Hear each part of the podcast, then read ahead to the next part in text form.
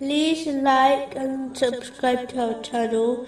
Leave your questions and feedback in the comments section. Enjoy the video.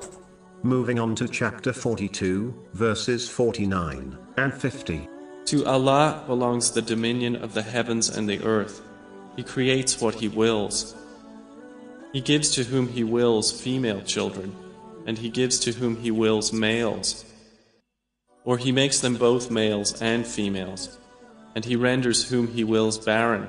As Allah, the Exalted, alone created and owns all the things in existence, including worldly and religious blessings. A Muslim must therefore understand that these blessings will only be obtained by them through the sincere obedience of Allah, the Exalted, by fulfilling His commands, refraining from His prohibitions, and being patient with destiny, according to the traditions of the Holy Prophet Muhammad, peace and blessings be upon him, and not through his disobedience. Anything one obtains through his disobedience will only become a source of regret and punishment for them in both worlds. This is why two people may possess the same blessing, but for one, it is a great blessing, but for the other, it is a source of their grief.